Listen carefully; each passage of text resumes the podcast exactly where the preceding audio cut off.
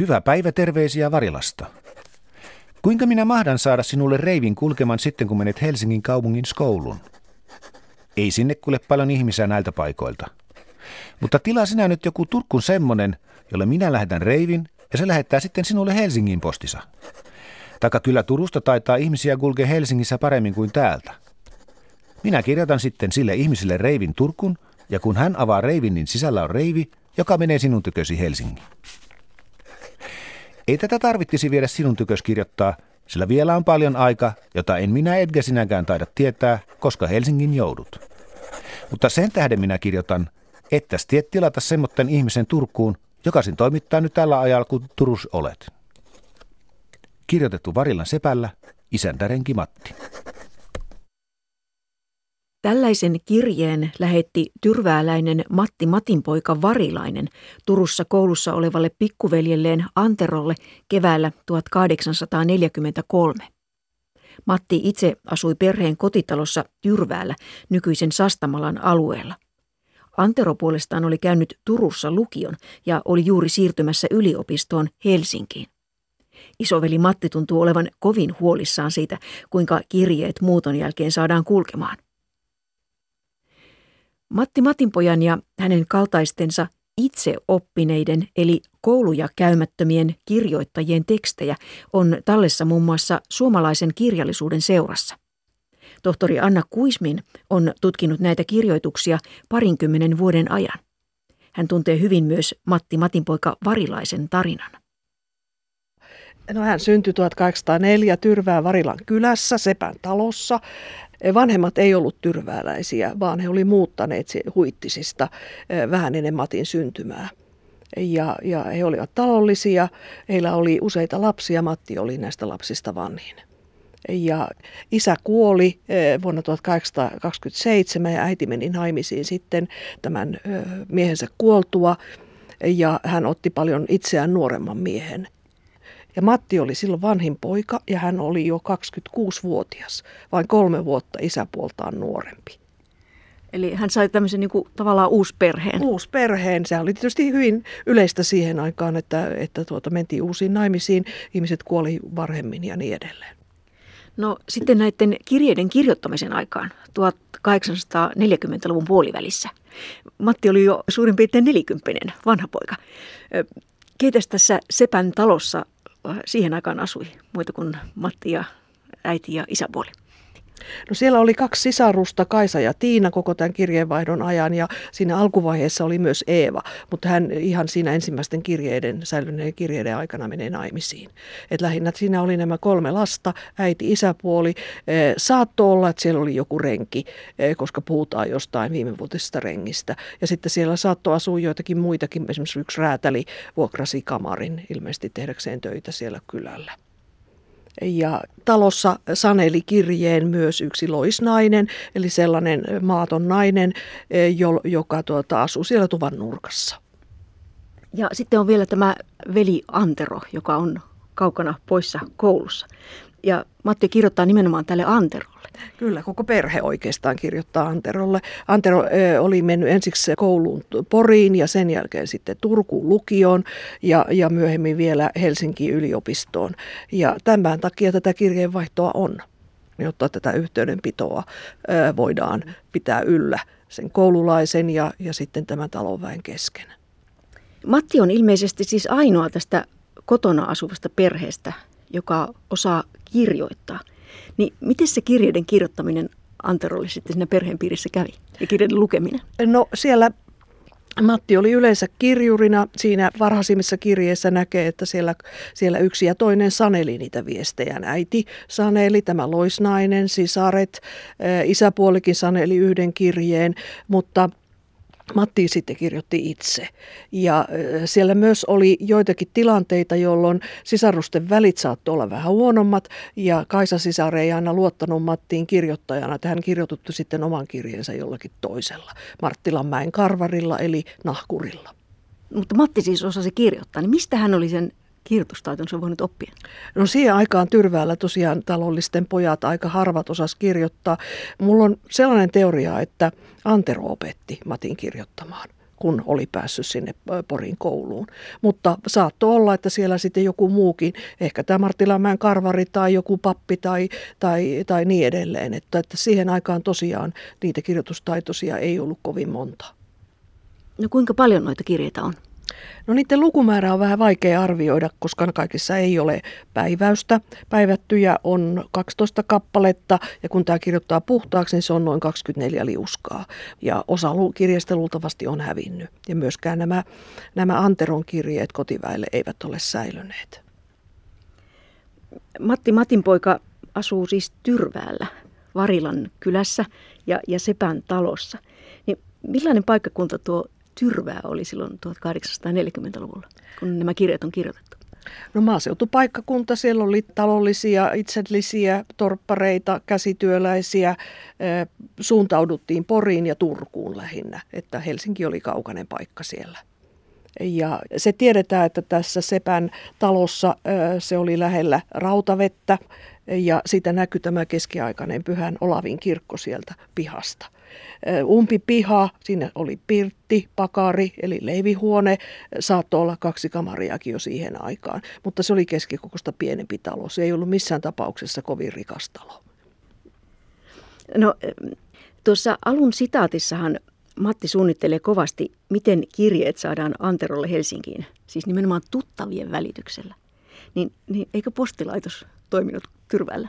Kyllä, varmasti niitä postissakin lähetettiin, mutta, mutta varmasti haluttiin säästää postimaksu ja sitten oli varmaa, että kun joku sen vei henkilökohtaisesti perille, niin silloin se tuli perille. Ja sitten siinä saatettiin lähettää pakettiakin, jotakin vaatetavaraa tai ruokatavaraa mukana. Matti Matinpoika oli siis oppinut kirjoittamisen taidon ehkä veli Anterolta, ehkä jonkun muun kyläläisen avulla. Hän ei ollut hankkinut taitoa missään koulussa. Matin kaltaisia kirjoittajia kutsutaan itseoppineiksi kirjoittajiksi. Heitä oli rahvaan parissa 1800-luvulla ennen kansakoulun tuloa lukuisia. Tähän itseoppineiden asiaan palaamme myöhemmin tässä jutussa. Ensin pitää perehtyä hiukan siihen, mitä Matti Matinpoika kirjoitti. Matti hoiti siis koko perheen kirjeenvaihdon veli Anteron kanssa. Mutta useimmat kirjeet ovat kuitenkin hänen omiaan.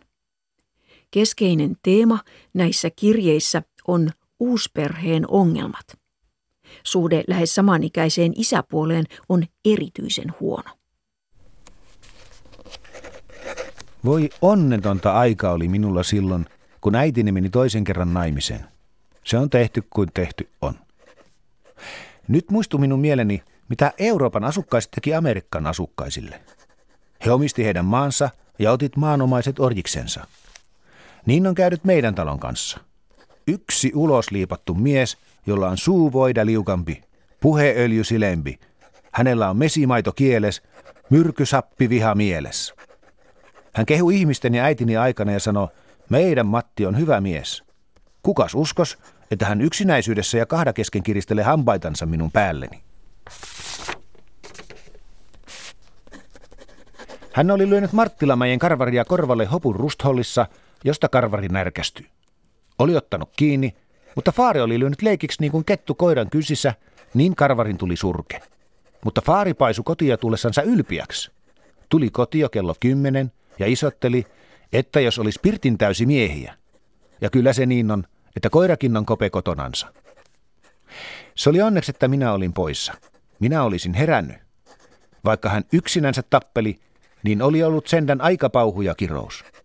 Mutta minä makasin uotilla pahnain päällä, sillä ei minulla ollut sijaa kotomajassa. Anna Kuismin, minkälainen tilanne tuo on, missä Matti tuossa sitaatissa oli? Hän on lähtenyt kotoa pakoon, koska tämä isäpuoli on siellä juopotellut ja pitänyt kovaa ääntä ja meteliä ja hän on sitten lähtenyt naapuriin ja ollut siellä ilmeisesti jossakin ladossa yötä. Ja jouluna? Jouluna. Suhde isäpuoleen oli siis ilmeisesti hyvin kehno. Kyllä se siltä tuntuu, koska tässä kirjeessä on monta mainintaa siitä, kuinka Matti kärsii isäpuolensa toilauksista. Tämä isäpuoli tappelee, juopottelee, isottelee ja, ja muutenkin jollakin tavalla käyttäytyy hankalasti. Ja myös puuttuu Matin asioihin. No näiden kirjeiden perusteella Matin suhde äitiin ja siskoihin on, on sitten kuitenkin ihan hyvä. Ja erityisen lämmin se suhde on tähän kaukana olevaan pikkuveljeen. Miten se näkyy näissä kirjeissä? No pikkuveli Antero on tärkeä Matille ihan jo sen takia, että – että Matti voi hänelle purkaa mieltään, kertoa kaikista näistä asioista. Ja tämä on todella harvinaista tämän ajan rahvaan kirjeissä. Että ne eivät ole vaan uutisia ja, ja, ja hyvänvoinnin toivotuksia, vaan niissä Matti kirjoittaa omasta itsestään, siitä koko elämästä, suhteesta äitinsä, sisaruksiinsa, ongelmistaan, eikä hän koskaan oikeastaan kritisoi sitä veljään mistään. Ehkä joskus jo saattaa jonkun pienen piikin heittää. Ja, ja tällainen niin kuin tunteista kirjoittaminen ei siis ole rahvan kirjeissä niin kovin tavallista. Ei kovin tavallista täl, tällaisella tavalla kuin näissä kirjeissä. Toisaalta ei voi sanoa, mikä, mikä on, tai on hyvin vaikeaa sanoa, että mikä on tavallista tai ei, koska näitä kirjeitä, tämän tapaisia kirjeitä on säilynyt hyvin vähän. Näissä kirjeissähän käsitellään sitten kuitenkin myös ihan konkreettisiakin asioita. Niin, niin miten se perhe ja Matti auttaa tätä veli Anteroa niissä niissä opinnoissa siellä kaukana? No hänelle lähetetään vaatteita ja, ja monella tavalla pidetään yhtä. Sitten mielenkiintoinen asia siinä on, että Antero pitää saarnoja kotipaikkakunnalla tullessaan lomalle niin ylioppilaana ja, ja lukiolaisena jo. Ja Matti sitten kirjoittaa hänelle, että missä kappeliseurakunnassa haluttaisiin Anteron saarnaavan. Ja sitten myös antaa neuvoja, miten se saarna pitäisi pitää ja mitä kuulijat ovat sanoneet. Joo. Ja Matti pitää siis todella huolta veljestä, että kun räätäli tulee taloon, niin hän suunnittelee, että nyt hyvät vaatteet veli Anterolle. Kyllä, ja, ja vähän sitten vitsaileekin, että onko siinä ilmeisesti jotakin alushousuja tehty, niin hän kutsuu niitä pierupöksyiksi. Nämä veljesten hyvät välit tulevat tosiaan esille myös Matin kirjeissä. Äitini ja Tiina on nähnyt sinusta kuoleman unia. Minä ajattelen sit kanssa, mitä se mahtaa tietää, kun minun on sinua ikävä Kuin kotoa lähdit nyt viimeksi? Kyllä minun on ollut aina ikävä, kun olet koto lähtenyt, mutta nyt enämpi. En minä sitä ensin rukouspäivänä huomannut, sillä minä luin ahkerasti sitä kirjaa kuin on lyhykäinen sisällepito Bibliasta, mutta ehtolla kun sain läpilujetuksi, niin oli minun niin ikävä, että minä itkin. No Mattikin on innokas lukija ja ainakin näistä kirjoista päätellen niin myös melko lahjakas kirjoittaja. Niin Tunsiko hän koskaan kateutta, kun se veli Antero oli päässyt kouluun, mutta hän ei? Siitä ei ole kyllä mitään, mitään merkkejä näissä kirjeissä. Ja uskon kyllä sen, että kun Matti oli jo aika vanha silloin, kun Antero pääsi kouluun ja, ja tiesi, mikä hänen oma elämäntilanteensa on. Ja se oli niin harvinaista, että talollisen poika 1840-luvulla pääsi kouluun ja pääsi nousemaan yhteiskunnallisesti. Ja luulen, että Matti oli kyllä ihan, ihan tyytyväinen siihen elämän piiriinsä, jos siinä ei olisi ollut sitä inhottavaa isäpuolta. Matin vaikea asema lähes samanikäisen isäpuolen alaisena näkyy ehkä siinäkin, miten hän allekirjoittaa kirjeensä. Matti kutsuu itseään isäntä rengiksi. Hän on siis vähän parempi kuin tavallinen renki, mutta silti palkollisen asemassa, ei isäntä.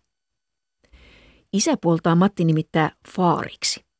Ottaen huomioon, että isäpuoli on vain kolme vuotta Mattia vanhempi, tässä saattaa olla hiukan vinoilun makua. Faari voi tarkoittaa isoisää, mutta myös ylipäänsä vanhaa miestä tai talon vanhaa isäntää. Matin elämä kävi välillä niin ahtaaksi, että hän harkitsi jopa torppariksi ryhtymistä. Talon kirjat tehtiin kuitenkin lopulta Matille vuonna 1844, kun hän oli 40-vuotias. Tämän jälkeen Matin kirjeissä pohditaan paljon sisarosuuksien maksamista ja siitä aiheutuneita kiistoja. Jotenkin asiat kuitenkin saatiin sovittua ja uusi isäntä alkoi innolla suunnitella talon töitä. Kuin talonkaupat tehtiin ja sinä lähdit koto, niin on paljon luotu ja tehty työtä korpiniitaan päälle. Ja nyt kun on kirjat tehty, on hakattu hakoja torisevan maahan, sillä ne kuuluu Faarille. Minä näen rekisterin niistä töistä, kun tulee tehtäväksi. Niin minä ajattelen, mistä tulee raha ja mistä sais ostaa tuohia, sillä pihahuonet muut kun naveto ja kellari tarttis katta ja vanha rihi sitä pikemmin kuin paremmin. Torisevan ja moituksen niittyön syöty pahoin, sillä aita on huono. Torisevan kaura ja minun tupakimaani on sotkettu. Paljon tarvitte minun aitoja panna ensi tulevana suvena, jos mä elän ja tervenä olen ja maailma seiso. Aidaksia ja hakoja pidää laidaman talvella. En taida paljon keritä huoneisiin, sillä kuin olen aloitteleva talo ottamaan. Matin päällimmäinen ongelma isännäksi ryhtymisen jälkeen oli vaimon löytäminen. Tarjokkaista ei tunnu olevan pulaa. Kyllä minulle on toimitettu 50 neido, mutta ei minä meidän naida kuin yhden joka kymmenestä. Rikkaat olen minä niin ylön kattanut, etten ole pitänyt vaivan väärtinä, että menisin edes kattomankan, sillä ne taitaisi joskus isotella tavaransa päälle.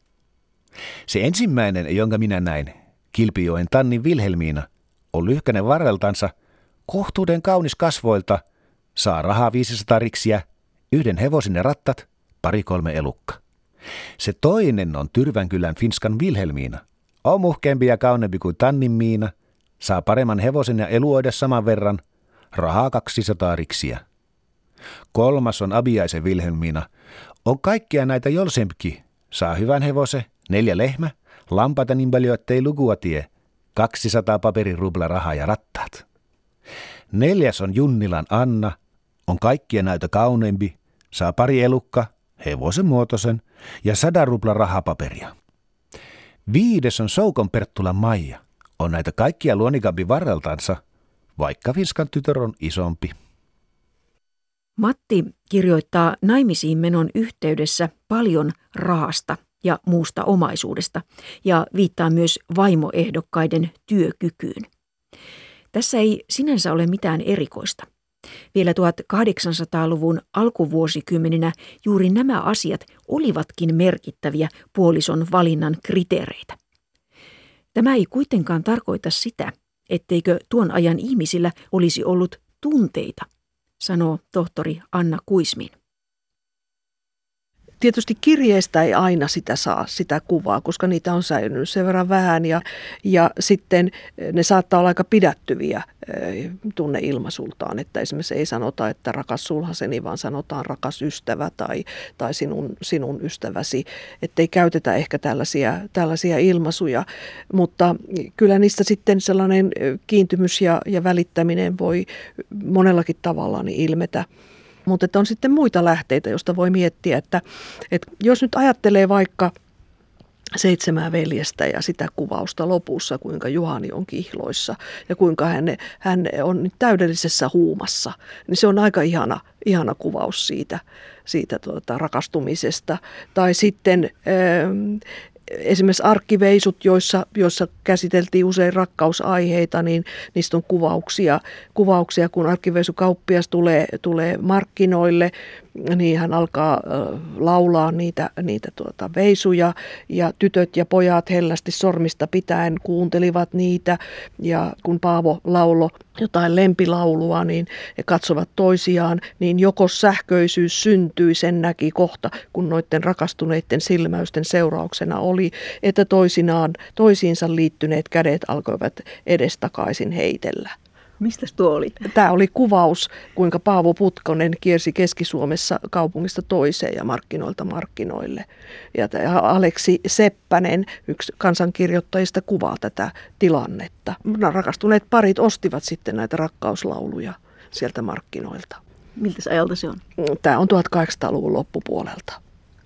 No voiko se olla niin, että sellaisilla ihmisillä, joilla ei ollut sitä taloudellista painetta, siis pioilla ja rengeillä, että heillä oli niin kuin helpompi solmia myös rakkausavioliitto kuin Il- esimerkiksi Matilla. Ilman muuta. Ja mulle tulee mieleen myös Maria Jotunin Arkielämää romaani, jossa on mielenkiintoinen kuvaus talon tyttärestä, joka katsoo kaihoten kaunista renkiä ja, ja miellyttävää renkiä, joka on jo menossa naimisiin Pian kanssa. Ja sitten hän sanelee suostumiskirjeen eh, talon, nuorelle talon isännälle ja, ja hän selvästi menee naimisiin, koska hänen on pakko mennä talollisen kanssa naimisiin. Hän olisi halunnut mieluummin sen rengin.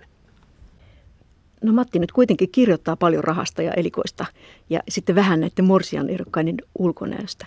Tässä siis todella, onko tässä siis, siis myös huumoria? Siinä varmasti on huumoria ja, ja kyllä olen miettinyt sitä, että, että eikö Matti sitten, äh, sitten niin kuin ollut kiinnostunut näistä tytöistä, koska hän niitä listaa ja, ja, ja laittaa niitä vaan, vaan niin kuin järjestykseen. Että, ja toisaalta hän kirjoittaa aika paljon näistä tunteistaan isäpuolta ja siskoja kohtaan, että miksei hän sitten kirjoittanut näistä tytöistä.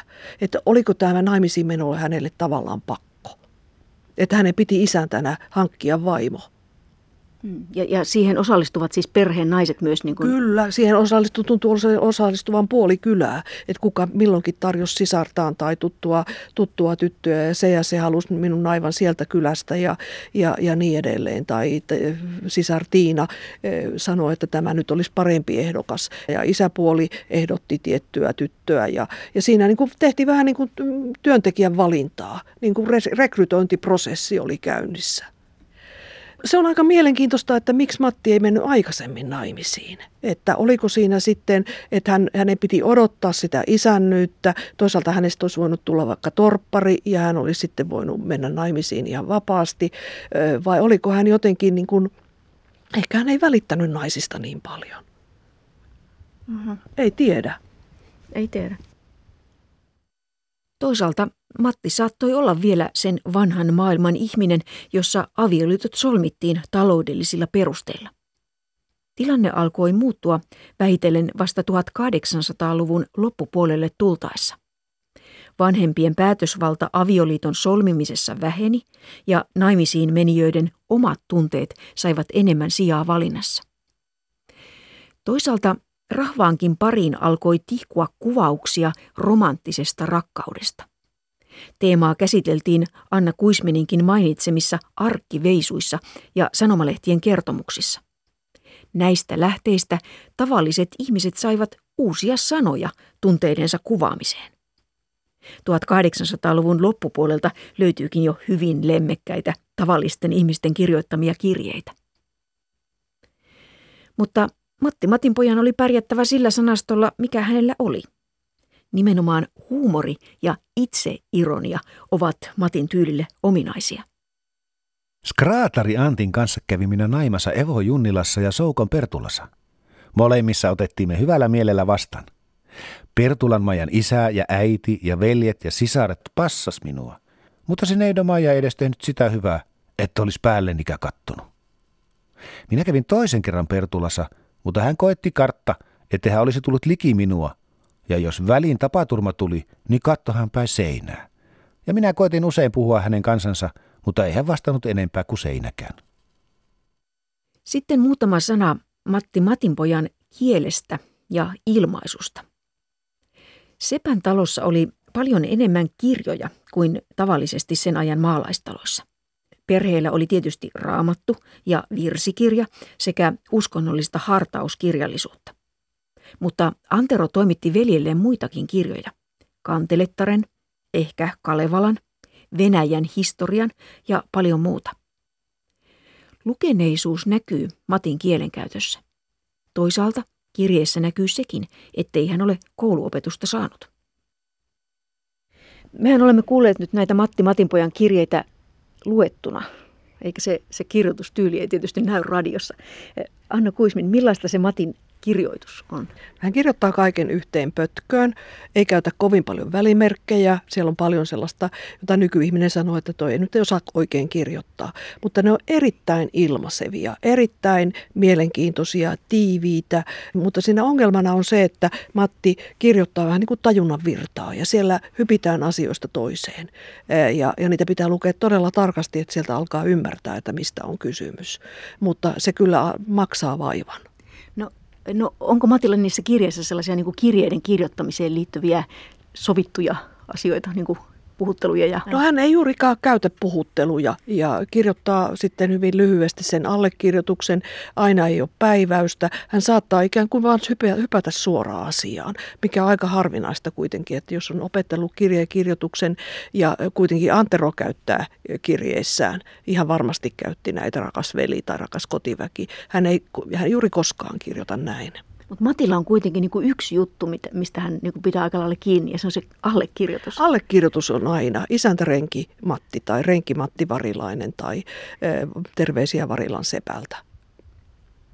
No näiden kirjeiden sisältöhän sitten on se varsinaisesti mielenkiintoinen juttu.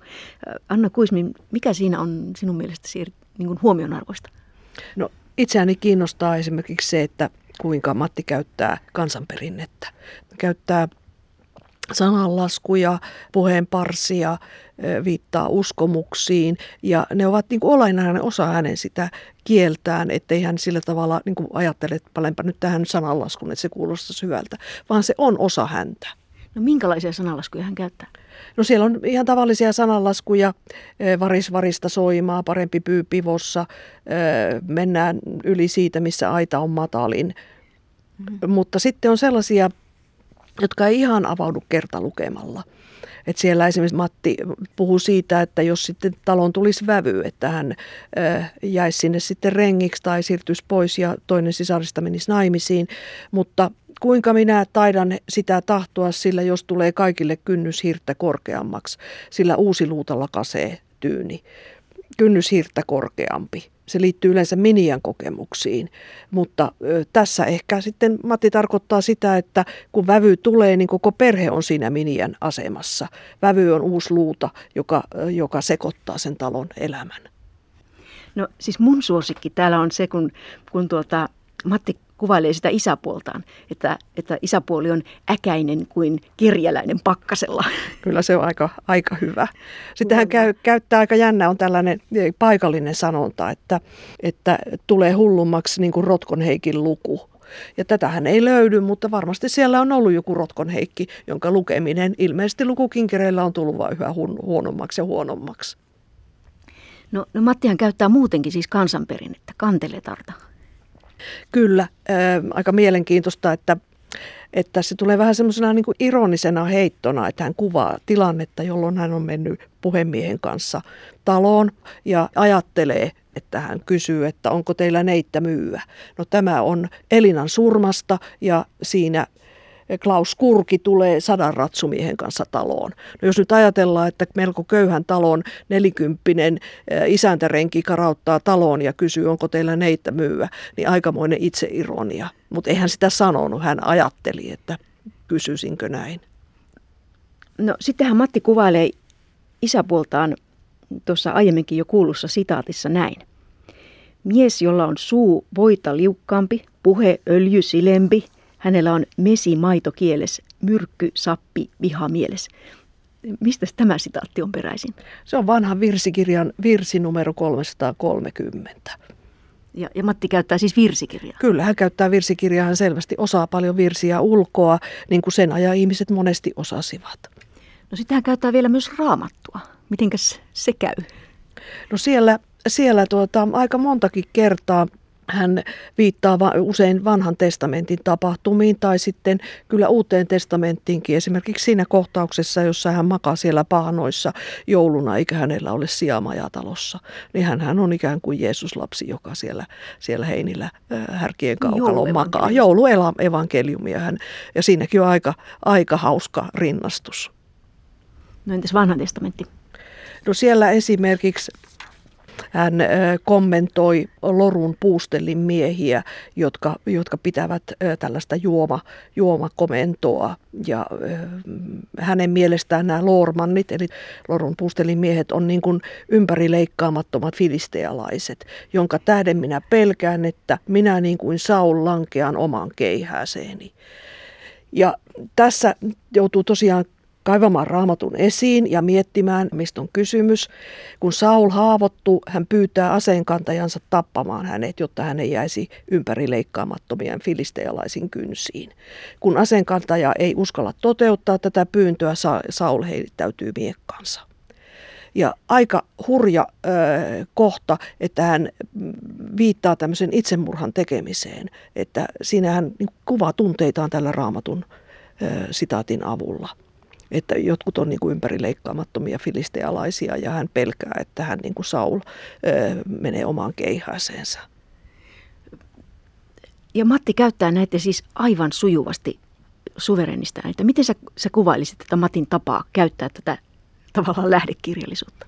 No, se on hyvin luova ja luonteva tapa että hänellä ikään kuin tämä virsikirja, kansanperinne tai kirjallisuus on sellainen varanto, josta hän automaattisesti ottaa aineistoa, jonka hän soveltaa omaan elämäntilanteeseensa ja omiin tuntoihinsa. Hän osaa soveltaa niitä, niitä tekstejä siihen omaan elämäänsä. Kyllä, hauskasti ja joskus niin kuin aika traagisesti. Ja tarina paranee. Ja tarina, tarina paranee ilman muuta. Se tarkoittaa sitä, että Matin on täytynyt osata ulkoa kaikki nämä. Eihän varmaankaan kaikkea osannut ulkoa, mutta se oli sellainen varasto, joka tuli ihmisten mieleen.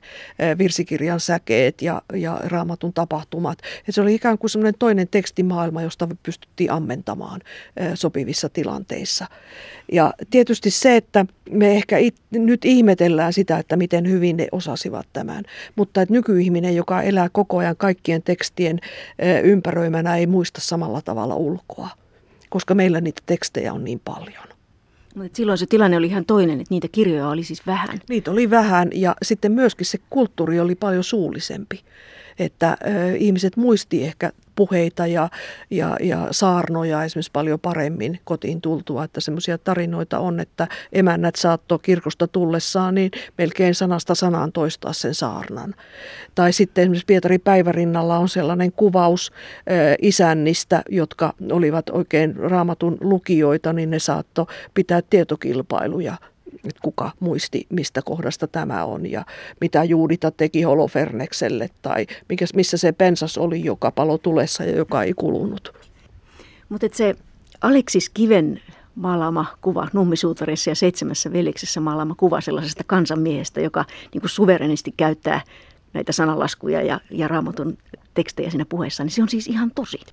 Se on kyllä tosi ja mitä enemmän näitä kansankirjoittajien tekstejä tutkii ja koko tätä 1800-luvun maailmaa, sitä enemmän olen tullut siihen tulokseen, että Aleksis Kivien Seitsemän veljestä ja muutkin teokset on todella äh, uskottava sen kansankulttuurin kuvauksena.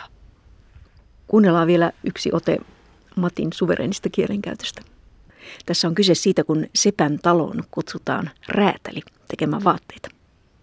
Sitten tehtiin kauppa, että maaliskuun alussa piti meidän talon menemään häntä noudaman ja kustantamaan pelmannit ja musikantit ja trumparit Sepän talon vastaanottan, että taas yksi laiska hujan sukukunnosta tulee pitämään hyvää tointa Sepän talon. Mutta ei ole perse pivossa pidettävä. Skraatari tuli jo helmikuussa.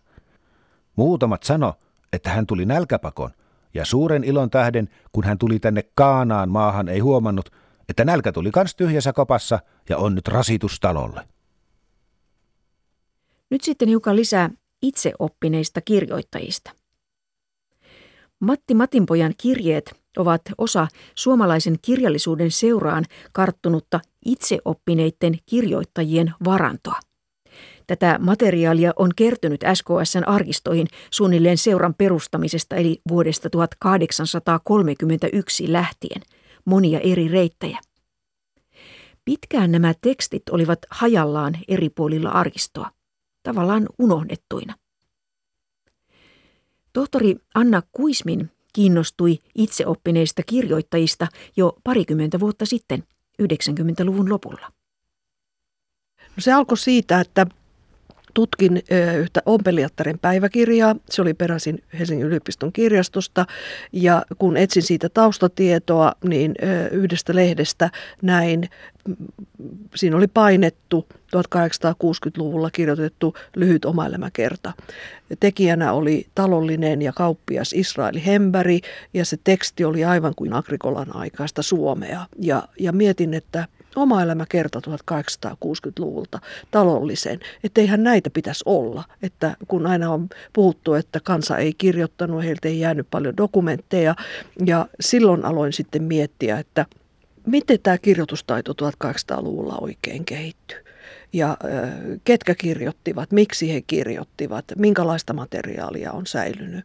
Ja aloin sitten kyllä ihan tietoisesti etsiä oma-elämäkerrallisia kirjoituksia, jotka olisi peräisin itse oppineiden kirjoittajien kynästä, ja niitä alkoi sitten löytyä. Ja tämän, tämän tuloksena sitten syntyi arkistoluetteloita, kirjallisuuden seuran kokoelmista ja niitä tekstejä on löydetty sitten ja etsitty myös muista arkistoista ja ihan yksityisten ihmisten kokoelmistakin.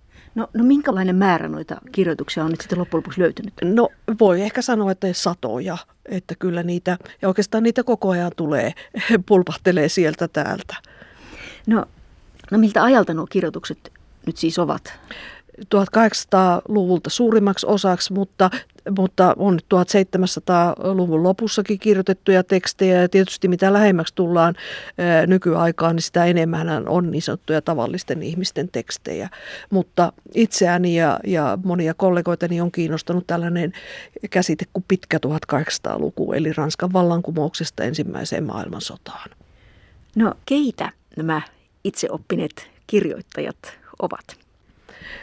He, heitä oli hyvin monenlaisia. Nyt voi ehkä sanoa, että oli sellaisia varakkaita talonpoikia, yhteisönsä pylväitä, mutta sitten saattoi olla ihan maankiertäjiä, että kaikkea siltä väliltä rahvaan, rahvaan tai, tai talonpoikaisen kanssa edustajia. Merimiehiä, käsityöläisiä, torppareita, itsellisiä, talollisen emäntiä, miehiä kyllä paljon enemmän kuin naisia, varakkaita enemmän kuin köyhiä, mutta ei heitä voi mitenkään yhteen lokeroon laittaa.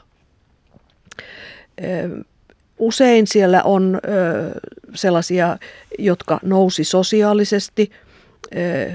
He saivat hyötyä siitä kirjoittamisestaan, mutta sitten joillekin se kirjoittaminen saattoi merkitä oikeastaan takapakkia. Joku saattoi innostua, innostua tästä asiasta niin paljon, että menetti suunnilleen talonsa kun omistautui sille kirjoittamiselle. Niin, kyllä. No, no mistä he kirjoittavat? No esimerkiksi 1820-luvulta on savolaisten kansanmiesten kirjeitä Bäribuumin kauppahuoneelle ja he kertovat tai kirjoittavat niistä kauppa-asioistaan. Ja lähettävät kirjeitä Kuopiosta ja Ouluun erilaisista asioista, joita he myyvät ja ostavat. No sitten vaikkapa 1830-luvulta nuormarkkulainen taloemäntä – kirjoitti virsiään vihkoon ja, ja ne on aika uskomattomia tekstejä. Esimerkiksi yksi niistä on yli 30 säkeistöinen äh, virsi, jossa jokaisessa säkeistössä marssitetaan joku raamatun nainen ja ylistetään naisen oikeutta puhua ja opettaa. No sitten äh, runoja aika paljon, äh, kirjeitä, joita talonpojat ovat kirjoittaneet vaikkapa Lönnruutille tai Europeukselle, Gotlundille. Siellä on kertomuksia, näytelmiä, päiväkirjoja, muistelmia, omaelämäkertoja. Siis ihan kaikkea? Kaikenlaista, ihan kaikkia lajeja. Kuinka yleinen se kirjoitustaito sitten oli 1800-luvulla ennen kansakoulun tuloa? No 1800-luvun alussa eh, korkeintaan muutama prosentti. Eh, Länsi-Suomessa enemmän kuin Itä-Suomessa, rannikkopitäjissä parempi kuin sisämaassa, eh, ja, mutta sitten 1900-luvun vaihteessa se jo alkoi yleistyä, mutta ei se silloinkaan vielä ollut täysin suuren enemmistön omaksuma. Että vasta sitten kun kansakoulu tuli, niin sitten voi sanoa, että Suomi alkoi kirjallistua oikein kunnolla. Joskus 20-luvulla? 20-luvulla, 30-luvulla. Mm. Niin, lukutaito siis, jonkun asteista lukutaitoa kirkko siis opetti, mutta se, se niin kuin kirjoitustaito ei kuulunut siihen opetusvalikoimaan. Kirjoitustaito ei kuulunut siihen opetusvalikoimaan, että se katsottiin, että riittää, että osaa lukea ja nimenomaan uskonnollisia tekstejä ja, ja kirjoitustaito, niin se katsottiin, että se on melkein vaarallista kansalle. Ainakin jotkut ajatteli näin, mutta että sitten mitä enemmän kansanvalistusaate eteni, niin sitten tajuttiin, että kirjoittaminen on hyödyllistä jokaiselle. No, no miten ne ihmiset oppisitte kirjoittamaan, jos ei sitä varsinaisesti missään opetettu? Kuka, kuka milläkin tavalla, että jotkut saatto esimerkiksi kuvata sitä, että he saivat käsinsä mallikirjaimet ja sitten ihan opettelemalla niitä kirjaimia jäljittelemällä ja kirjoja kopioimalla. Mutta aika usein oli sitten, että hankittiin jostakin opettaja, kuka se sitten sattuu olemaankin. Paikallinen pappi, ylioppilas ja niin edelleen. No sitten niitä harjoiteltiin, kirjoitustaitoa saatettiin harjoitella, lumeen kirjoitettiin tikulla tai hiekkaan, kun ei ollut, paperi oli kallista eikä sitä aina ollut saatavilla. Niin hyvin monenlaisia keinoja hiilellä tuoheen kirjoitettiin. No mutta miksi? Miksi tavalliset ihmiset ryhtyvät kirjoittamaan? No siinä on monta syytä, että yksi on ö, esimerkiksi sellainen, että saattoi säästää rahaa, kun kirjoitti kontrahdit tai, tai kirjeet itse. Ei tarvinnut maksaa kirjurille siitä. Sitten saattoi olla uskonnollisia syitä, kirjoitettiin itse tehtyjä virrensanoja ylös tai kopioitiin uskonnollisia tekstejä, kirjoitettiin kirjeitä uskonvelille ja sisarille. Sitten mitä enemmän tuli kansalaisyhteiskunta – alkoi vaikuttaa, niin sitä enemmän tarvittiin runoja ja puheita erilaisiin tilaisuuksiin. Kunnallisasetus maalla, tuli erilaisia luottamustehtäviä, piti osata pitää pöytäkirjaa, ihan tällaiset käytännölliset syyt. Mutta sitten itse ilmaisu, halu, halu jättää jotakin esimerkiksi omasta elämästä lapsille tai, tai ilmasta itseään kirjallisesti, kirjoittaa runoja, kertomuksia, jopa näytelmiä että, että sitä kirjoitustaitoa siis tarvitaan, kun yhteiskunta mm-hmm. kehittyy, kehittyy tavallaan. Kyllä. Kirjoitustaitoa tarvittiin sitten jo uusissa ammateissa. Esimerkiksi rautatie, posti. Se avasi uusia ö, hankkimismahdollisuuksia ja tarvittiin ihmisiä, joilla oli kirjoitustaito. Ja sitten yksi tärkeä asia on suomen kielen kehittyminen ja suomen kielen oikeuksien ö, edistyminen. Että, että monet talonpojista tajus, että, että hei, meidän ei tarvitsisikaan hankkia kirjuria tai kääntäjää tai itse matkustaa jonnekin toiselle paikakunnalle hoitamaan asioita, jos suomeksi pystyttäisiin hoitamaan nämä, nämä kirjoitusjutut. Ja sitten alettiin kirjoittaa runoja suomen kielen puolesta. Itseoppineiden kirjoittajien aika, 1800-luku, on juuri sitä aikaa, kun Suomi syntyy ja kansalaisyhteiskunta alkaa rakentua – Omin ponnistuksin hankittu kirjoitustaito on osa tätä pitkää kansallista projektia.